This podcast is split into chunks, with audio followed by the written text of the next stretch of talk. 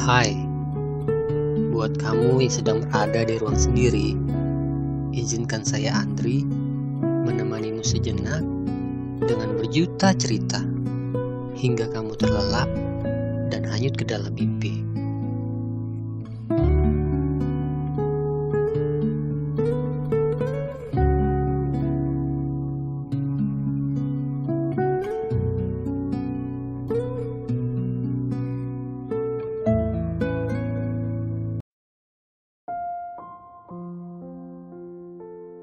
Setiap hubungan yang dijalin oleh dua orang insan tidak selamanya akan berakhir happy ending. Terkadang, pada sebagian orang, ada juga yang mengalami hubungannya berakhir tidak happy ending. Apakah di antara kalian pernah mengalami salah satunya? Di episode perdana ini, tema yang akan saya bahas berjudul melupakan adalah hal tersulit. Kenapa tema ini yang saya pilih di podcast perdana ini? Bukan karena gak ada tema lain yang lebih menarik dari tema ini. Tapi, ya karena saya rasa ada banyak juga orang yang pasti pernah mengalami hal ini. Dan tidak menutup kemungkinan, saya sendiri pun juga pernah mengalaminya. Jadi, saya rasa tema yang pas dibahas di episode perdana ini ya tentang melupakan. Gitu sih yang melatar belakangi pemilihan tema ini. Oke. Jadi setiap orang pada suatu saatnya nanti pasti akan melakukan yang namanya mencari pasangan hidup. Dalam tahap awal dinamakan pacaran lah ya di mana kita akan mencari orang yang tepat dan cocok sebagai partner pribadi kita. Orang yang paling kita percaya sebagai tempat bercerita hal-hal personal. Orang yang akan menjadi prioritas kita. Ya, kalian pasti tahulah ya definisinya. Oke, jadi membangun sebuah relationship itu susah-susah gampang. Kenapa dibilang susah-susah gampang? Karena di sini kita harus menyatukan dua pikiran dari dua orang yang berbeda agar menjadi satu arah yang sama, satu tujuan yang sama. Kita tidak bisa menyamakan hubungan yang nantinya kita bangun dan kita jalani di kehidupan nyata sama seperti cerita di drama-drama yang ada di televisi. Karena realitanya akan sangat jauh berbeda. By the way, apa yang kamu rasain saat menjalin sebuah relationship dengan seseorang. Bahagia pastinya kan? Dan mungkin di suatu kondisi ada sebelnya juga ya. Pasti itu. Di fase ini pasti kita akan memberikan waktu yang lebih banyak buat pasangan kita. Mau pergi ke mana-mana pun selalu berdua. Udah kayak perangko, nempel mulu. Kondangan, pasti pakai tema baju yang senada. Setiap mau ngapa-ngapain, selalu diingetin. Pokoknya perhatian banget satu sama lainnya. Dan di saat sedang sayang-sayangnya, karena satu dan lain hal, hingga membuat hubungan kalian menjadi renggang, bahkan sampai putus. Nah, di fase ini, kalian akan ngerasa dunia ini kayak akan berakhir Ibarat bunga yang sedang merekah, tiba-tiba menjadi layu. Semangat hidup pun mungkin menjadi padam. Pada fase ini, jika kita tidak bisa bangkit, maka kita akan larut dalam keterpurukan yang berkepanjangan. Melupakan masa-masa indah yang sudah pernah dilewati memang sangatlah sulit.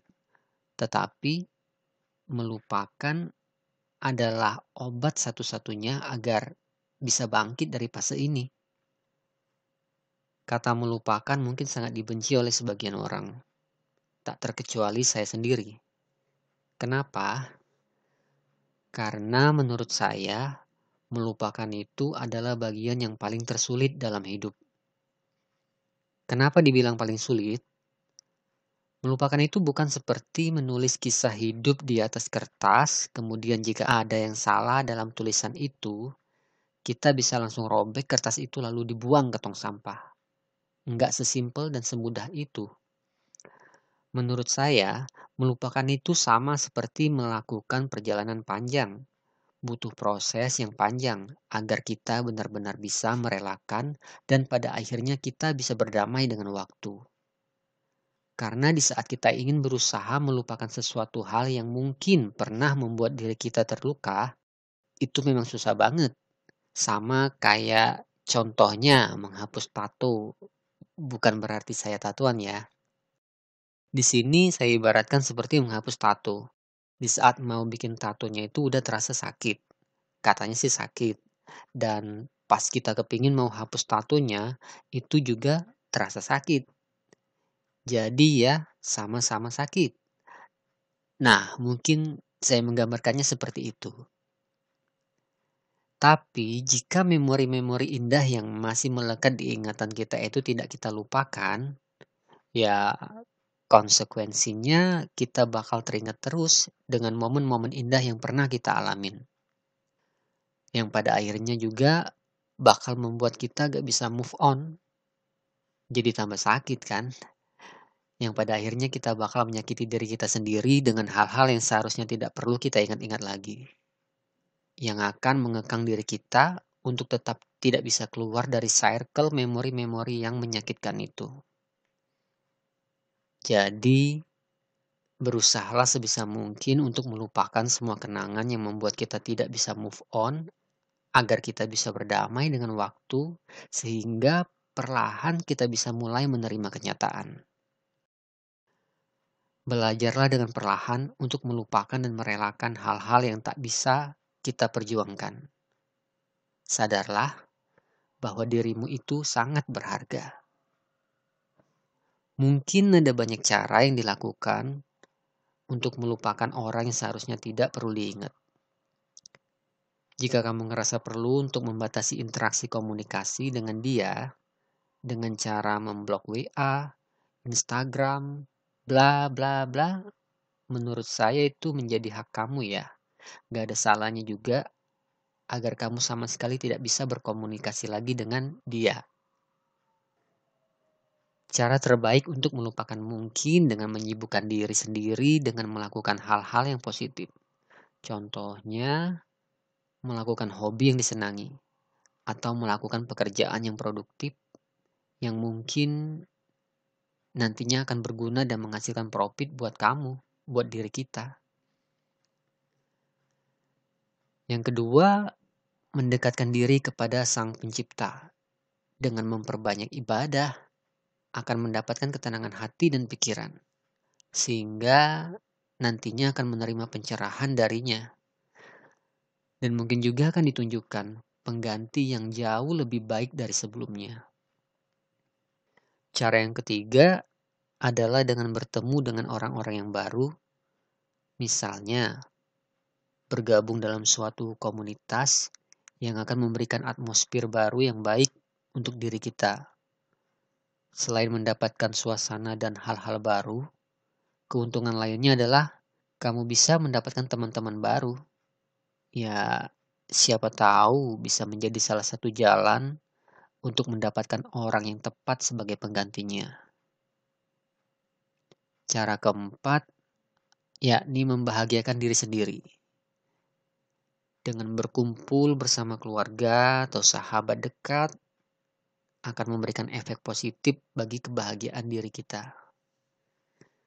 Cara kelima adalah dengan rutin olahraga. Yang menurut faktanya, jika tubuh kita sehat, maka akan berdampak pada pikiran yang sehat pula. Oke, mungkin sampai di sini dulu podcast episode perdana dari ruang sendiri. Semoga teman-teman yang mendengarkan suka dan mohon dimaklumi jika teman-teman yang mendengarkan masih menemukan banyak kekurangan di podcast perdana ini, baik dari segi penyampaian materi dan sebagainya. Ya, saya berharap teman-teman dapat terhibur. Salam spesial dari saya buat kamu di sana. Saya Andri dari Ruang Sendiri. Selamat mimpi.